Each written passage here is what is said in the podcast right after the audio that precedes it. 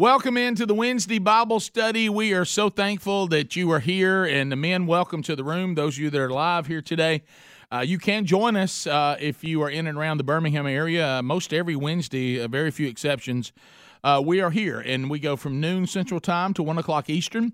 Uh, those of you that are watching us live on the YouTube channel, good to have you back with us again, or if you're watching on an archive, we're glad you're here. Those you listening on the podcast archive, thank you for making plans to to grab this week's Bible study as well. We are continuing our walk through the book of Genesis. So if you want to go ahead and turn there, uh, go to Genesis 17. Uh, today will be Genesis 17 uh, from themanchurch.com. Um, let me uh, let me update you on a few things that are going on.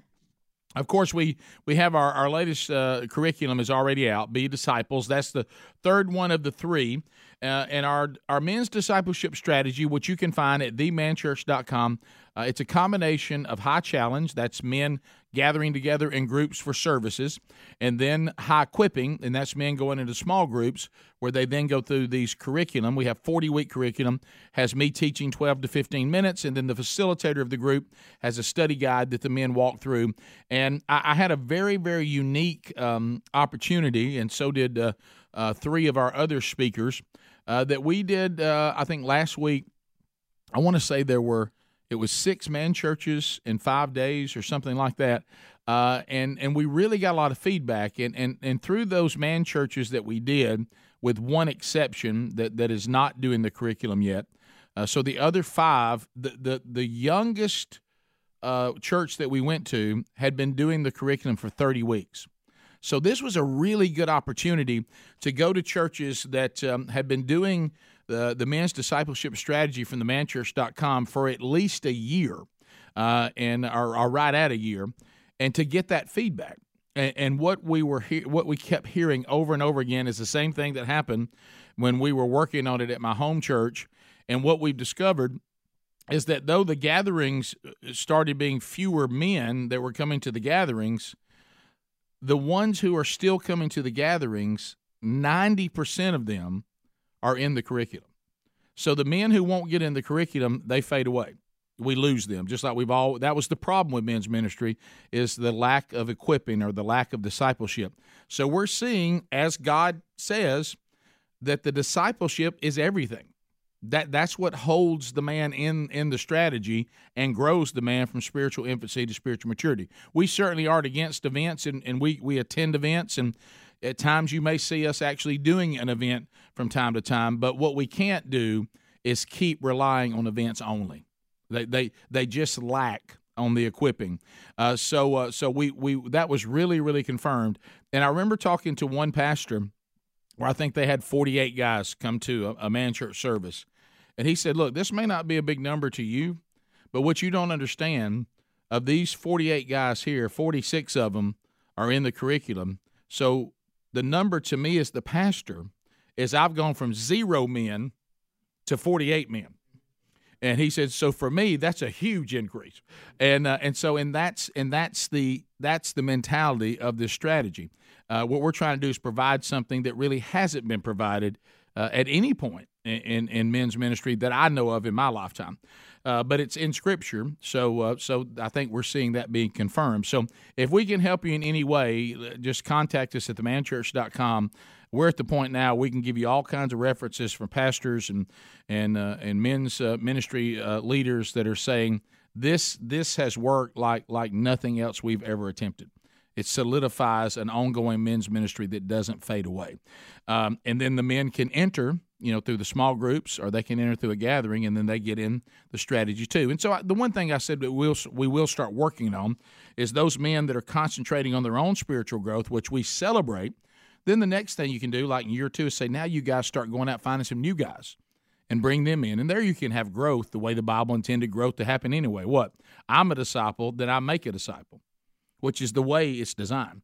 Uh, that's what we're called to do, and that kind of growth actually solidifies. You may have what appears to be growth at a big event where you have a big, you know, mountaintop experience, but then I talked to one pastor. He said, "I remember we did something one time, and I heard him talking about this, and he said we had like, you know." 50, 75 men that came forward in an event. He said, but I noticed throughout the next year that I probably baptized two of them. Mean, the other where'd they go? Uh, so so that that's that's what we're talking about. That that's why there's got to be that equipping part. So uh, we we love the services; they're part of it, and they're an important part of it because it, it keeps us updated what's going on. It's given that us that challenge, but it's the curriculum, it's the equipping that is uh, you must have that part, and without it, you're going to continue to be frustrated. Uh, so here's some uh, man churches going on. I'm looking forward to being at Enon Baptist Church in Morris, Alabama. I'm getting the opportunity to be there. They're already doing the strategy, so the next man church is coming up, and I'm honored to be their speaker. Then coming up on May 7th, Helmsy uh, from the Team Man Church is at West Mobile Baptist Church in Mobile, Alabama. They're deep into the curriculum. This is their next Man Church, May 7th. Uh, and then if you go to themanchurch.com you, to see others, on the 11th, uh, Helmsy will be at Landmark Church in Montgomery, Alabama. They're doing the strategy. The 14th, uh, Wingo, they're doing the strategy. First Baptist Church, Crestview, Florida. Wingo will be there uh, for the next Man Church. Uh, and then uh, that that pretty much wraps up May. I won't go any deeper than that because we want to get want to get into this study. But if you want to see June, July, August, any of them that have been solidified, because a lot of you ask me watching this Bible study, where can I find where it's going on? If my church is not doing it, where can I find it? The, these man churches will give you a good indication of churches that are doing it, and we're still working to try to get you a full list of everybody who's doing it. But we're over 450 now and we're trying to find a way for you to be able to look at that in, in, in, a way that you can find the area you're looking for pretty quick. So keep praying for us on that and keep praying for our app. You know, men's ministry, if you get serious about it, you're going to get opposition. Our app is having some problems getting available to you, and there's some stuff going on in between us and you. So pray that God will remove that barrier. So that'll be another resource that you'll have available to you. So let's open up in a word of prayer. Let's jump right in to Genesis 17. Lord Jesus, we love you. We thank you. We submit to your authority. Uh, help us to unpack your holy word today. Uh, help us, Lord, to, to apply this to ourselves today as we continue to look at this next big step uh, in biblical history that has affected us all. In your holy name we pray. Amen. All right, so let's go to Genesis 17. We, we know we, when we left 16 uh, that we had what we call detours. Um, Sarai and Abram decided they would work a plan of their own because they had grown impatient with God's promise of them a son. And you start kind of justifying things, saying, well, if, a- if Abram's still the father, maybe I'm not supposed to be the mama. And we get Hagar in there, we get Ishmael, and, uh, and, and God comes back and corrects that and says, no. And now he's going to double down on that uh, here in 17. Now, when we arrive here, uh, Abram is 99 years old, as we will find out pretty quick. Uh, something significant is happening uh, here, and, and, and you're going to really, really love this. And, and one of the things happens right out of the gate. So let's look at verses 1 and 2 of Genesis 17. I'm, I'm uh, teaching from the ESV. Uh, when Abram was 99 years old, uh, the Lord appeared to, to Abram and said to him, and this is big, I'd underline this I am God Almighty. Walk before me and be blameless. Verse 2 that I may make my covenant between me and you and may multitude multiply you greatly. So underline I am God Almighty, El Shaddai. Now th- this this name of God is appearing now for the first time. You know, we've been talking about Yahweh, the Lord God. Well, now this is another one of God's name, El Shaddai. Uh, this is going to appear now 48 times uh, in the Old Testament, and about eight or nine times you're going to see this name for God uh, in the New Testament. So, why is God now saying, I want you to know another one of my names? I want you to know, Abram, that I am God Almighty. Uh, this is what I want you to know. And, and, and he's, what he's doing is he's coming back, because remember what's going on here, and we saw it painfully in, in last week's study Abram and Sarai are wondering is this when is this ever going to happen? Are you really going to do this? And so he's he's really now getting real personal with with his friend Abram and and he's he's reminding him that he is all sufficient, that he is all powerful, and nothing is too hard for him. I am God Almighty. I am El Shaddai. There nothing is outside of my ability. And and he wants him to understand that that Almighty God is going to deliver. Now, when he starts talking about the covenant in verse two, I want you to be understand this. He's not talking about some new covenant. He's saying, remember, the, this is the same covenant. I just want to go over this with you again. And how many times is God loving enough to us to continue to remind us of stuff that, frankly, we should already know? You know, what do great teachers do? How do we learn? Repetition. Repetition. We, we have to be reminded. How many times have you had to be reminded of things you already knew? I'm going to bet that's probably happened to us this week. Got to be reminded of things I've already know. And so God is doing this. But I want to take on this one thing where he says, Walk before me and be blameless. All right, so we, we've heard we've heard this before. Job, we heard that he was blameless and he was upright. Right? Remember that? Um, so what does blameless mean?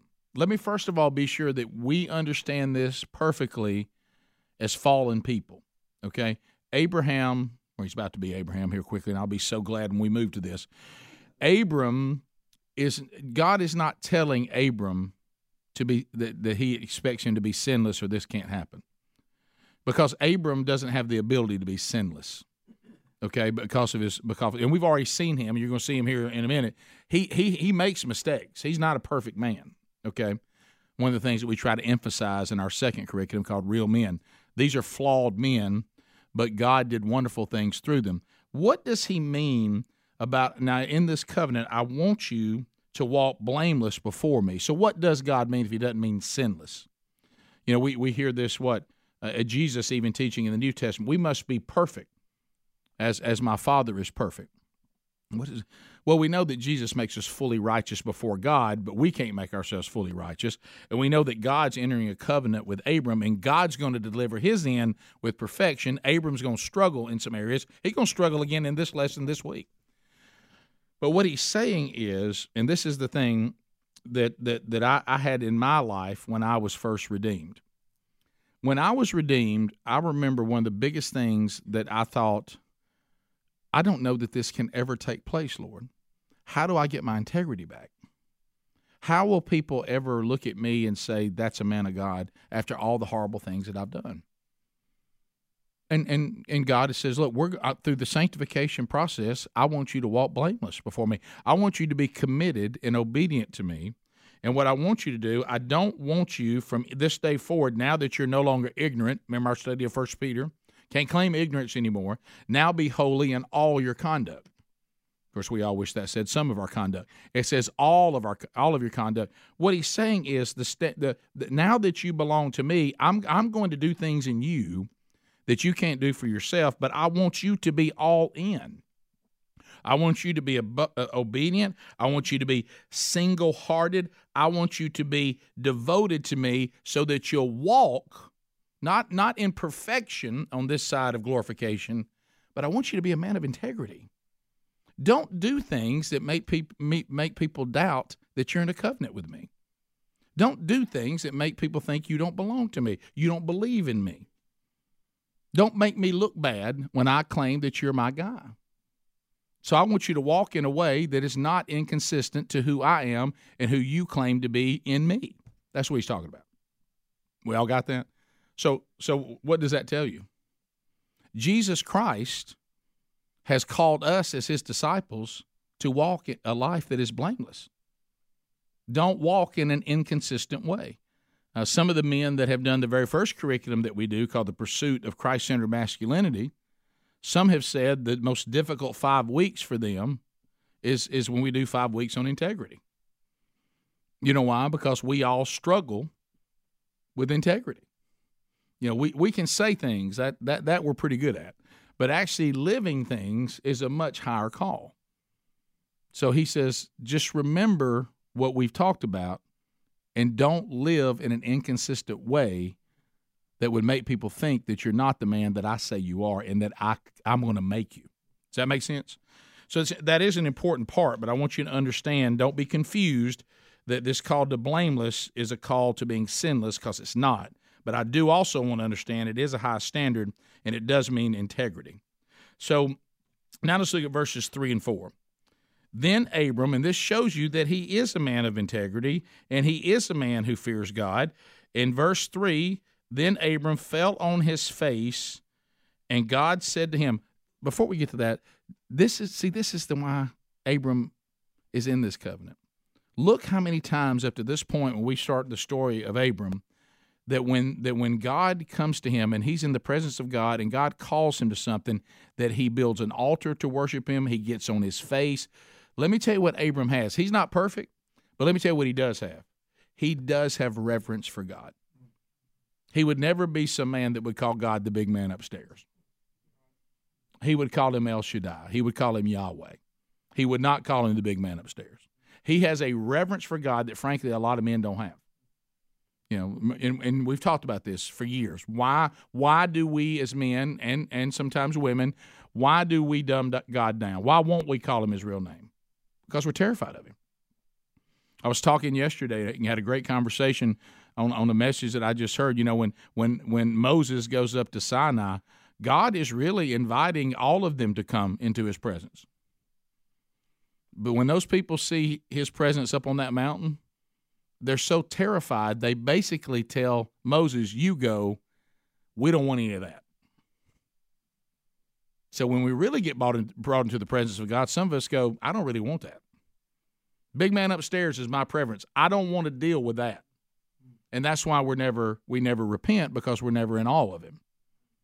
What what does the early church say in Acts? They were constantly in awe of God, which is really revival. To be in awe of God. It, it is to tremble at the thought of sinning against a holy God. To take sin serious, to take his holiness serious. And so as soon as Abram hears God, he gets on his face before him. And that is an example we need to follow. And then God said to him, Behold, my covenant is with you, and you shall be the father of a multitude of nations. Do you think that, that God is tired of saying this? I mean, I mean, here he is. He is long suffering, isn't he? Aren't we glad of that? So, so once again, uh, you, you see God confirming the covenant, but now you're going to see him add some things here in a minute that, to this. But but first, he, first of all, he's got to get to this name change. Keep in mind now, four rolls right into five. Behold, my covenant is with you, and you shall be the father of a multitude of nations. And here comes, thank you, Lord, the name change. But look what he says right before that, because that's what the name's going to mean. Okay? No longer shall you be called Abram, which means exalted father you're not going to be called that anymore. But your name shall be Abraham, which now means father of multitudes. That's why he's coming back saying, Remember what I told you? Now we're getting ready. It's getting close now. The wait is almost over. I'm going to change your name. You're not just an exalted father, you're going to be Abraham, which means father of multitudes. Remember what my covenant was? I just repeated it again. Yeah, you said that I'd be a father of multitudes, I'd be father of nations. Right. So now I'm going to show you how serious I am about this. I'm going to change your name. Now, I know that, that none of us, after we were redeemed, like what we saw with, with uh, th- this happening, this was a pretty common thing. You know, we may not have literally got a new name when we were redeemed, like, you know, I, I didn't. I maybe y'all did. I didn't have the Holy Spirit appear to me and say, "Get down to the DMV. We got we got to get your driver's license changed." I mean, you got you got to go find your birth certificate. But but we did not literally get a new name in English. Most of us here are, are English names, not all of us. But let me tell you what we were called to. We really did get a new name. Spiritually, we did. Behold, you are a what? New creation you must be born again. So so here it is. You see the foreshadowing of this? He's basically saying you get a new name now in this covenant. And so do we. We get a new person. Praise God for that. I don't want any part of old Rick. Old Rick was problematic. I, if I could go change the name, I would. It sure would help me. I could probably get more people to forgive me if they forgot. Oh, you're not that guy. No, I got a different name now. You know, that my, my old name is associated with so many bad things that, that that's that work on on getting integrity. But what I want people to know is you're not dealing with the old Rick, you're dealing with Rick in Christ. Luke 9:23, deny yourself.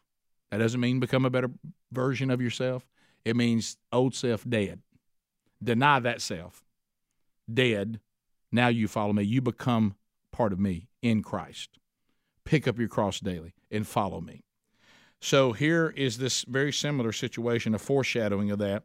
God talking uh, to Abraham now. For I have made you the father of a multitude of nations. That's literally what his name means now. And um, verse 6. Now, verses 6 through 8, you're going to see God run through this again. And he's going to he's going to confirm everything the covenant um, will uh, entail. Verse 6 I will make you exceedingly fruitful, fruitful. I will make you into nations, and kings shall come from you. 7 And I will establish my covenant between you and your offspring after you throughout the generations for an everlasting covenant to be God to you and to your offspring after you. Verse 8 And I will give to you and to your offspring after you the land of your sojournings, all the land of Canaan. Underline that, that's important. For an everlasting possession, and I will be their God. Underline that too. All right, so there's some things he's re, he's going through the covenant again, but now he's getting real specific. I'm changing your name. This is all indications that it's coming soon. Okay, we're, you know how you know how you're sitting there. Let's talk about something you're waiting on for your flight to leave. Don't get me started on that. And so you're sitting there and you look around. There's nobody over at the booth. What does that mean? We ain't leaving anytime soon. But yet there's something up there that keeps saying that you will leave at some point. But then what happens when you look and people start scurrying? Somebody's come over to the booth, there's somebody else, somebody's picking up the microphone, and what do you start thinking? Gather your stuff, it's getting close. We're about to get on the plane. Now you may find out that's not true when it comes to commercial flights, but but I will say this, in this case, Abraham is noticing, hey, God's adding some stuff now he hasn't added before. He's changing my name. And then this is the first time God gets specific about what land God's talking about. He's now saying Canaan. That's a new that, that that's some that's a new detail we that Abraham hadn't gotten yet. And so uh, so anyway, God's confirming this. He's clarifying that it will be Canaan. And then he also is clarifying this. And let me tell you something the world today better never forget this. It's always going to be their land. They may they may lose it here or there when they do what I tell them not to do here in a minute. But let me tell you, at the end of it all, this is going to be Israel's land, and God has said it, and that's the way it's going to be. And nobody's going to take it from them. And I would just say to the rest of the nations, if y'all watching this, stop trying. You're not going to get it from them. Okay? That these are his people. He's dealing with them. They certainly have been given Messiah. Some believe it, some don't. But let me tell you what, this land is going to be theirs. And, and God has made that clear. There's, uh, and his deal is when it comes to his people, I'll deal with them. I'll discipline them. You may be allowed to attack them only if I allow it. But at the end of it all, this is what I gave them, and nobody's going to take it from them. And though, and we need to be sure we understand that we're with them they win. Okay, so uh, so so I, that that decision needs to be made, and so he he's he's making that very very clear here, and he says that uh, that it's a permanent possession as long as Yahweh he goes back to the other name, as long as the Lord God remains your Lord God. Now what happens? Sometimes the people say we don't want you as our God, and what happens? They lose it. And then, then, then when they repent and they come back, it's given back to them. And and we see all this going on. So just know when it when it's all over, God has said this land belongs to you and it will be yours, and I will be God over it. Uh, so now we go to verses nine through fourteen. Now this is where things here, you know, many times you don't know what God's going to require of you, and uh, I have said many times that I think men's ministry would be stronger if the first thing that men were told is, long uh, when they got when they finally got to the point that they leave being boys and they're going into manhood, if they were told that Jesus Christ and the call to follow him is so extremely difficult, most men aren't man enough to do it. Now, this is not talking about me minimizing grace. That's not what I'm talking about. I'm talking about because we are saved by grace through faith, and there's nothing we can do to save ourselves. We should never minimize grace, but at the same time, we should never abuse grace. Okay? But when Jesus says, Now that you've been redeemed, here's what it's going to look like to be my disciple. Most of us, if we were honest, it's too hard and we, we want no part of it. We don't want any part of it. We're trying to find some way to still be okay with God, but we're trying to find some way for it not to cost us anything and it not be difficult. And that's just not true. And I think a lot of men turn away from the church because there's so much grace abuse that men think to themselves, "There's nothing to this." I, I guess if I if I say some prayer uh, and and and and God forgives me, uh, well then I, there's nothing I really need to do after that. Uh, there's no real call on my life, and I guess I just go do whatever I want to, and hopefully because I've I've uh, uh, you know God's gracious, He'll forgive me at the end. That's where you hear all this bad country music theology, you know, and it's hey buddy, hey country music folks, enough with the theology. I mean, you, you, just stay, keep your songs about lakes and and and trucks and and dirt and tractors. Please stop trying to talk about heaven and stop talking about God because you get it wrong every time. Okay. Okay. No, God, if you've gone out and lived a life of sin just because you're a good old boy, God's not going to let you in heaven anyway. Okay. We're, no, we're not trying to raise a little hell in heaven. Okay. This kind of stuff's got to go. This is blasphemy. But but this this this is what gets down to the to the problem of us not telling men the true call on their life. See, anybody that writes those kind of lyrics, they have no idea what a disciple of Jesus is going to be like. They don't they don't hear things like all who choose to live a godly life will be persecuted. They don't hear about deny self, like I said a minute ago. They don't hear about picking up crosses. They don't hear all the things that the disciples went through. You know why the disciples were able to persevere through all that? Because they're saying, This is so nothing compared to what God did for me through Jesus the, this this obedience he's called me to why do i look at this? How can we ever look at the cross and go well i hope he doesn't ask anything else. He went to the cross for us my goodness what does he want me to do? Like take that serious and have some sort of uh, obligation or gratitude? It's not an obligation to be redeemed. It's gratitude.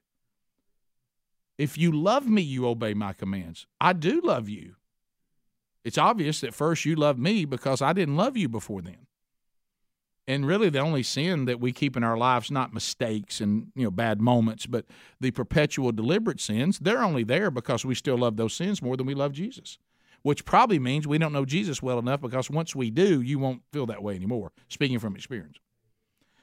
So uh, so anyway now we get down to god says now i'm, I'm going to go ahead and mark you and we're going to have a sign of this covenant. It's a big moment here uh, don't you know that Abraham's like, well, no, so what's that going to be? Um, it's a doozy. Uh, but, uh, well, here we go. Uh, and God said to, to Abraham, As for you, you shall keep my covenant, and you and your offspring after you uh, throughout their generations. This is my covenant, which you shall keep between me and you and your offspring after you. Every male among you shall be circumcised. What, what did you say? now, keep in mind that, and ladies, I'm sorry, but this is in the Bible, those of you that are watching this, and I, I promise you, in all seriousness, I, I, am going to try not to be like men can be, and I, I'm the worst, to be sophomoric about something this serious. But, but sometimes you have to, God does have a sense of humor, and or we wouldn't have one, but we want to use it correctly. And sometimes I get that right, sometimes I don't. Uh, but here's the deal circumcision, the reason why that you don't see God explaining and what I mean by that, this was not something that they weren't familiar with. Okay, circumcision was around; it just wasn't part of any kind of covenant. Uh, the ancient uh, uh, Near East, uh, they they practice this like it'd be a rite of passage to manhood, and the, and and and the men in the in this part of the world they were familiar with this. And uh, and and a lot of times, and, and now this is something to hang on to, especially what's about to happen with Abraham. Another ritual it would be for for men who are about to get married, and what they would do is they would they would be circumcised as a marriage ritual, meaning that you're now going to be able to father children. This is a sign you're ready to father children. So when circumcision is brought up, it's not like Abraham's like, "No, what are you talking about?" Uh, he knows exactly what what what what what this means. Now, you certainly would prefer this not to be at 99 years old. Uh, you, you know, you you would prefer this to be, uh, uh, you know, I was a baby, I don't remember it. You know, because if you if it's done to you when you're not a baby, you're gonna remember it. And uh, and you know we um, so here's here's what happens. We're to talk about why this is important. Okay, so uh, and and what what what was going on here. Uh, so he says this. He says, "This is my covenant." You uh, eleven. You shall be circumcised in the flesh of your foreskins, and and it shall be a sign of the covenant between me and you. He who is eight days old among you shall be circumcised, every male throughout your generation, whether born in your house or bought with your money, that would be slaves, from any foreigner who is not of your offspring. 13. But he who is born in your house and he who is brought or bought with money shall surely be circumcised. So shall my covenant be in your flesh, an everlasting covenant. Any uncircumcised male who is not circumcised in the flesh of his foreskin shall be cut off from his people. He has broken my covenant. Wow, he's taking it serious. So this is really serious. So there were four things that apply. Let's let's look what he just told Abraham. Why circumcision was going to take place. Every one of your males, born or slave, I won't circumcise. Right? That, that's clear. It is going to be a sign of the covenant between God and Abraham, and we'll unpack that a little bit here in a minute. It's going to be a permanent covenant. Number three, circumcision on the eighth day of life is to be observed throughout the generations th- this first bunch that has to do it, they're like, wow, if, if you could have been on the second bunch, uh, that, that this was going to happen on their eighth day of life versus those of us that are here now who are, are grown men. Uh, but it's got to start somewhere. And, uh, and so, but going forward to the generations, it's going to be done on the eighth day. Now, what's the significance of the number, of the number eight? Does anybody know this? It's, it's, the, it's, the, it's the number of new beginnings. See, this is a covenant.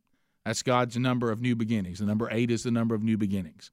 So, so this is going to be a sign of this ongoing covenant. Now we have to be very careful, very careful. Watch out when it comes to this kind of stuff. There came a, a, a correction that Paul had to make, if you remember, down through the generations. We they started believing incorrectly that this was salvation. If you circumcised a baby on the eighth day, they're saved and and as long as you're circumcised, you're saved. That's incorrect. This this that you know, and this happens a lot of times, even in the church. We think some sort of ritual, as long as you do this some sort of ritual, uh, then you you have been redeemed. Even though the Bible clearly says that someone is only redeemed when they repent. They repent in their heart. They turn from sin, turn to God. They believe in their heart and confess with their mouth that Jesus Christ is Lord they leave faith in themselves, put faith in Christ, and they believe that Christ was raised from the third day by the Father. Then Scripture tells us, then you shall be saved. And yes, then we should be baptized uh, to, to, to tell the world what Christ has done in our lives. But you can take a baby all day long and throw water on it or circumcise it, and it's not saved. Not if it gets to the age of accountability, where where where there now there's an there is the ability to repent. And, and and and so we, we we don't come up with a ritual that saves us, nor was this. What this is, what? This is a sign of the covenant. This is us committing the, the the people of God, Israel, committing that they this is part of the covenant. Now now why why circumcision? Well, let me get to four first of all. Um, on four, if a male is not circumcised, he will be cut off from his people, since he's broken the covenant. So these four things God lays out Himself, and you you, you know what you think? Circumcision is pretty important. Uh, we better do this exactly the way God said to do it, which is what He's looking for. But but don't miss this.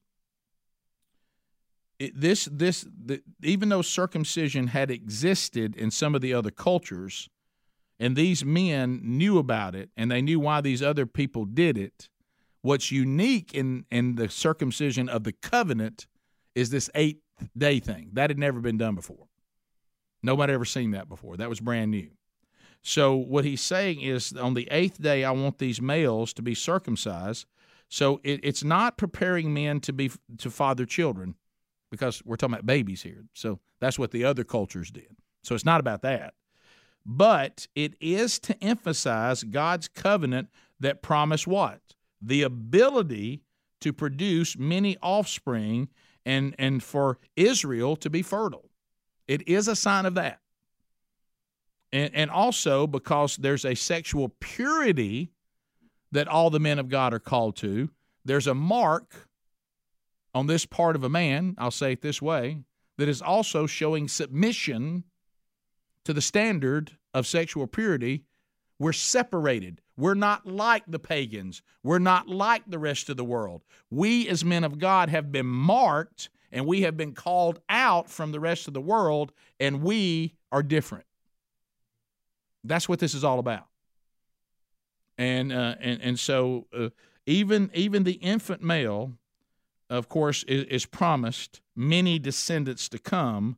Ultimately, this will be used as a reminder uh, of what? What's to come? The future redemption. Because remember what Paul said?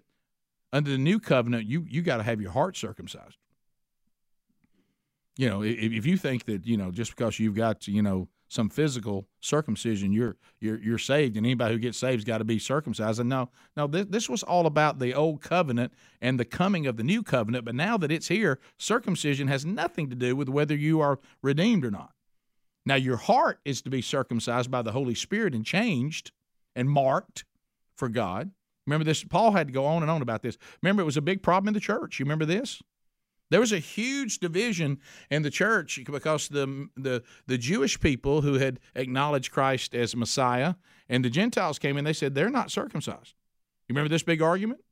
And we had to have the big meeting. You remember the big meeting? And nobody could get it worked out. And they sent for James, who apparently, when he, you don't want to hear he's coming, apparently, because it says, you know, in, in the Jerusalem Council in the book of Acts, John couldn't get it done. Peter, who's pretty hard nosed, he couldn't get it done. So they send for James, and when James shows up, Luke says no one opposed him. And he basically walked in and said, I'm done with this circumcision thing. We're going to get this resolved right now. And he walks in and he says, The Gentiles don't have to be circumcised, okay? And those of you that are circumcised, let me tell you what, you, you, you need to quit talking about this. Now, to you Gentiles, this pagan stuff's over. Y'all clinging to some of this pagan stuff. Y'all clinging to this circumcision. Y'all got all this wrong. We're going to get under the authority of Christ as one church. And apparently, James was very good as the foreman because they said at that point, the church says, well, okay, we're sorry, we're done with that. Nobody opposed him. We need more James, don't we? And uh, so he got that worked out. So remember, this is going to be a, we're going to have to get this clarified in the new covenant, but I want us to understand first so we understand that why it was originally done. Everybody follow me? Everybody good? All right. So now, now, so we've gone through this. That that this is now being assigned that the, that the men of God uh, and and and that the God's people are separated under His authority, and this will be a sign of that, and the promise of uh, the ability to produce and be fruitful, multiple, multiple, multiple uh, children. So now in, in verses 15 and 16, God's going to come going to move off Abraham and we're going over to Sarai. Okay? Now we're going to talk to Sarai, okay? So God goes over in 15 and he and God said to Abraham, "As for Sarai, your wife, you shall not call her name Sarai, but Sarah shall be her name." Why is that? All right? Let's talk about that for a minute. We we know that Sarai and Sarah both have a have a, a meaning that that is that says princess. Even when she was Sarai, that was still a version of being called princess. But Sarah is still princess, but it's a different kind of princess. Sarah means that yes, she's still called a princess, but it's a princess who will be the mother, queen of many nations. And, and so that's significant. She's not just a princess that may or may not have this authority under Sarai. Under Sarah, it's significant because she'll take the honor of mother of nations and kings. And look at this. It's so serious. Look what God Himself says in 16 I will bless her. And moreover, I will give you a son by her. And look what he says again I will bless her, and she shall become nations and kings of people that shall come from her. God Almighty says to Abraham's wife, I'll bless her, I'll bless her. May we pray that for our wives. So God is saying about my wife twice, making sure I understand that He's going to bless her. I will bless her and I will bless her. Thank you, Lord. May, may we pray this for our wives that they will hear from God that they are being blessed by our obedience as husband and wife to Him. This brings a blessing from God, not once, but twice. And she shall become nations, kings of peoples shall come from her. And what is Abraham's response to this? Here he goes again. Then Abraham fell on his face, but then comes a mistake and laughed and said to himself, Shall a child born to a man who is a hundred years old, shall Sarah, who is ninety years old, bear a child? See, there that shows you just a man. God must be exhausted with the reassurance of this. He laughs about it. And that take that takes a dark turn because he goes on his face to hear this that his wife's going to be blessed, and then it dawns on him what God is saying. See, this is what God was really waiting on on his delay here. We all talk about how barren Sarah is.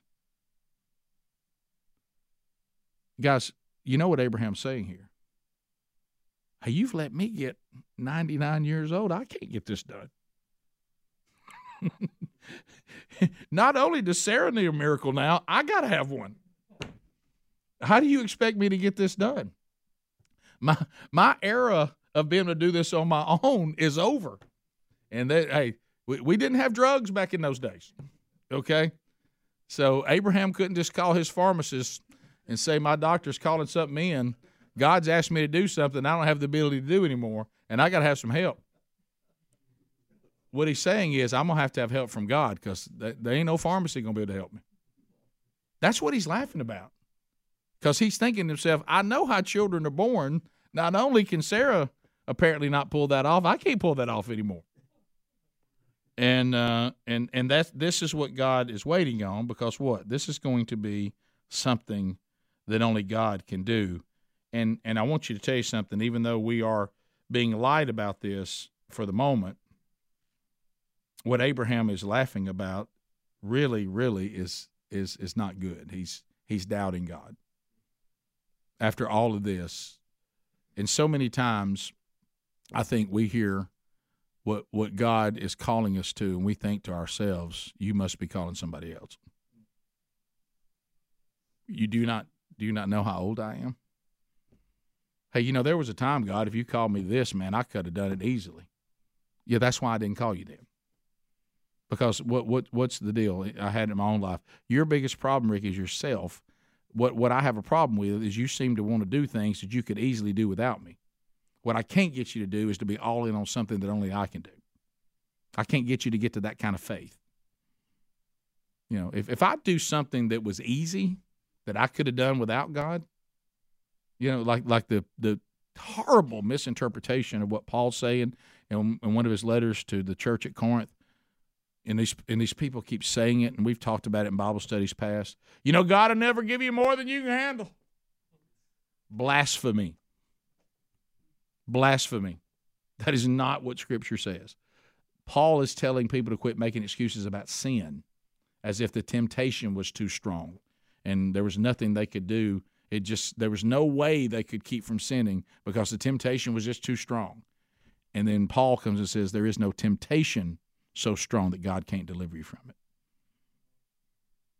He's not talking about things because if all we ever got were things that we could handle, why would we need God?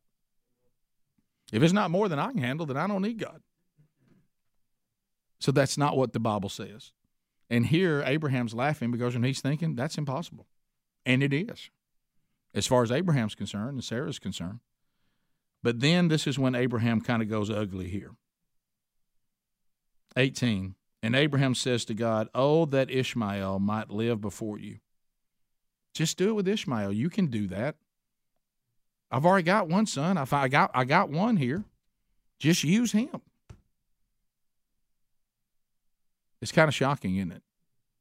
But don't we do the same thing? How many times does God find us unfaithful again and go, How many more times have I got to show myself to you? I can tell you, I've let him down many times. After his resume is so good, I don't know where I was getting my, my problems from. But God said quickly, look at 19, no. But Sarah, your wife, shall bear you a son, and you shall call his name Isaac. Well, I'm not, listen, look, this is big right here. What does the name Isaac mean? He who laughed. Oh, you think that's funny, Abraham? No, I'm going to produce a, a, a son for you, like I've been saying, with Sarah, not with Hagar. You've already messed that up. With Sarah. And you know what? You down there laughing as you or you lay prostrate in front of me. His name's going to be Isaac because I want you to remember that you laughed at me and I did it. You laughed at me and I did it and and so he's he wants because you think every time Abraham called his son he didn't remember. I laughed at God, and there he is. There, I mean, there's my son. I have to call his name. He who laughed. That is just that's a, that's cool. And then God says, "I will establish my covenant with him as an everlasting covenant for his offspring after him." And then God showing compassion. We serve a gracious God. Can anybody say thank you for that? He says, As for Ishmael, I've heard you. Behold, I have blessed him, and will make him fruitful and multiply him greatly. He shall father twelve princes, and I will make him into a great nation. All right, let's let's let's before we move to the big but coming up in 21. So God hears what Abraham said. And God is so gracious because you know what He says? This is big. For all of us who may have children in, in all these situations, you know what God says? I understand a father's love for his son. I understand it. I understand you messed up. I understand a son has been produced from this. But I'm not heartless. Okay? I'm going to tell you the good news first, and I'm going to tell you the bad news or the, or the more difficult news. It's still good news, but it's more difficult. I'm going to take care of Ishmael. Okay? He's going to be blessed. And and and I'm going to he's going to be fruitful. He's going to he's going to produce 12 princes that'll be 12 nations and tribal leaders. And he too will become a great nation. So that's God saying, I hear you. I understand. I'm I'm gracious. I know you love your boy. I got it. Even though it was produced in a way that I don't approve of and I did not endorse, I know you love your son. And I'm going to take care of him. But, look at 21. But I will establish my covenant with Isaac, whom, Sarah shall bear to you at this time. Now he's getting specific. Next year. So remember this we may make mistakes and we may be forgiven. But God still comes back to say, but that wasn't my standard. Okay? I can speak to this. I've made sin against God's standard for marriage, and there's there's prices I pay for that. And God says, I love all your kids. I love you, but some of the difficulty you're dealing with is because you didn't do it my way. I told you how to do it and you didn't do it. I'm not I'm not going to abandon you. I'm showing you great mercy and I love you and I love your kids and I know you love them. But there's a way I said to do it. And these difficulties you have is because you didn't do it. But at the end, it's all going to be fine. And I hope that everybody comes under redemption and everybody is together. But my covenant, Abraham, was with Isaac, and I told you that. And I told you that Sarah was going to be the mother of the covenant, not Hagar. And I told you that. So the covenant, Ishmael's going to be taken care of, but he's not the covenant. The covenant is Isaac. And you're going to have him this time next year. What a moment. How many times, how many times has God had to tell us? Listen to this. This was this was a big takeaway for me. Stop clinging to the past when I stand here offering you a bright future. But write that down. Stop clinging to the past of when you were disobedient and you were in sin. Stop clinging to the past, especially when I'm offering you a bright future. What bright future are you talking about for us, Rick? Redemption, a new life, to be made fully righteous. Stop clinging to the past. And that's what he is telling him. This covenant with Isaac will be permanent. It is with Isaac, it is not with Ishmael. And you know what he says in 22? You know who the originator of the dropping the mic was? The one and only living God. Look at look at look at 22. When he had finished talking with God, with him, God went up from Abraham. I'm out. I got nothing else to say. That literally, when you look at the Hebrew here, it means that God left left the he he he's he's not going to supervise Abraham carrying out what he's about to do next. I've told you what to do. I expect you to do it. I got no more to say on this. You ever done that to you? I got no more to say on this. But you know what? Abraham does what next? Complete obedience complete obedience. He didn't have to be supervised. Do you have to be supervised? You ever been around those people? My brother taught me this. I'd never heard this before. He said, Two people I don't like working for me people that don't do what they're told, and people who won't do who won't do anything until they're told. I like people of action that are just obedient and do what they're supposed to do and I don't want to have to lord over you and supervise you the whole time. If I tell you to go do something, then go do it. I don't like people who won't do what they're told, and I don't like people who won't do anything until they're told. Why do I have to stand here and make sure you finish this? I mean, do we are we really not clear on what God's called us to do? Seriously, are we still waiting? Don't understand it. Nobody's told us. The, I don't think anybody in this room. I, I, bet very few of you. Some of you may have found this, and you're new to the faith, and we certainly want to. Are you are you kicking the tires on the faith? I'll help you with this stuff if you don't know it, because I need people to help me with it. But I'm telling you, looking around this room in here, there ain't nobody in here that doesn't know what God's told you to do. And I think God keeps saying, "Do I have to keep supervising this? Just go do it." Right? What, what what was it in the beginning when it started studying the Bible? The the great thing that was always said, and that, and I can't remember who gets credit with this. I've heard people throw around Mark Twain and other, I don't know who said it, but uh, and and nobody really knows because I really researched it because I'm the kind of person I kind of want to know that. I'm tired of saying I don't know who said that, but apparently nobody knows. And that was it's not the things in the Bible I don't understand that concern me; it's the things I do understand. the deeper stuff's important, but I I really could spend all my time trying to be sure I'm obedient to the things that I perfectly understand. I remember you using that the Bible's complicated, uh, and it can be, but I remember use, using that as an excuse not to know anything. Yeah, there's some things that uh, uh until we get in His presence, I don't know that I'll fully, with my finite finite brain, fully grasp. I don't fully grasp the Trinity, but I believe it. I believe it. So then let's look at 23 through 27. And this is pretty straightforward, and we're, and we're about to wrap up. Abraham does exactly what he was told. And here are the details. Then Abraham took Ishmael his son, and all those born in his house, or bought with his money, every male among the men of Abraham's house, and he cir- house, and he circumcised the flesh of their foreskins. That underline this. This is big.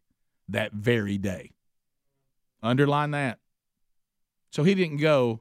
Yeah, I know God told me to do something, and at some point I'll eventually get there. I remember going taking that attitude, and man, the Holy Spirit pressed on me. Finally, God saying, "How much longer? How, how much longer will you keep kicking this can down the road and not do what I've called you to do?" Well, I'm going to do it someday. Eventually, at some point, I'm going to address this sin in my life. At some point, I'm going to answer that call that God's called me to. At some point, I'm going to take these scriptures that I know and I'm actually going to apply them and remember what I said? Remember we talked about this? I've talked about this at some of our gatherings. Just not today. And let me warn you, and I've said that in here, I'll stand before God. He goes, I'll tell you one thing, I'm not upset with you for not telling people that because you sure did several times. Speaking from experience, and praise God, it finally stopped. You can just not today yourself right into hell. You can believe all the right things in the world, and if you don't act on them, you never repent, you never submit, and you go, Yeah, I know I need to. I just don't want to. But maybe one day I'll want to, and I will do this, just not today. I'd be real careful with that kind of delay. Because before you know it, that just not today, they turn into day weeks, months, years. And all of a sudden, two things, one or two things happen. That trumpet sounds. He's back. Oh, that really? So I, I always said I believed that was going to happen. Is he calling the church to himself today? It's on. Or you think you're going to leave here and have another day, and you're going to be dead here in a few minutes and you cannot just not today yourself right into hell. So what we hear is that that Abraham took care of this that very day, and I love this as God had said to him. May that be our example. 24. Abraham was 99 years old when he was circumcised. What a man in the flesh of his foreskin. 25. And Ishmael, his son, was 13 years old when he was circumcised in the flesh of his foreskin. And 26, here's that line again, underline it again. That very day, Abraham and his son Ishmael were circumcised, and all the men of his house, those born in the house, and those bought with money from a foreigner, were circumcised with him. You see how God keeps doing that repeat? Why is he doing that repeat? That's exactly what God said to do. And if you didn't get it the first time, let me repeat it again. This very day. Wow, what a lesson. A lot to unpack. Let's pray. Lord, thank you for today. Thank you for this lesson. Thank you for this opportunity to still have a chance to to take to address the things in our life that need to be addressed this very day. If I can help you in any way, uh, Rick at BurgessMinistries.com. If you're watching this or listening to this, or you're a man here in the room, you got things uh, on your heart that you need to deal with. I'm, I'm available to you. And um, just want to thank all of you for joining us today. Thank you, Chris, for your hard work, talking about Chris Adler, just working so hard to be sure these very important Bible studies are always made available to us. I appreciate your work, brother. God, may your hand be upon him and all those that have been committed to this this this many years. Thank you for the growth that we've seen in our own lives and continue, Lord, to see. Thank you for your grace. Thank you for your mercy. May our obedience be the proof of our thankfulness. In your name we pray. Amen. Thanks for being with us.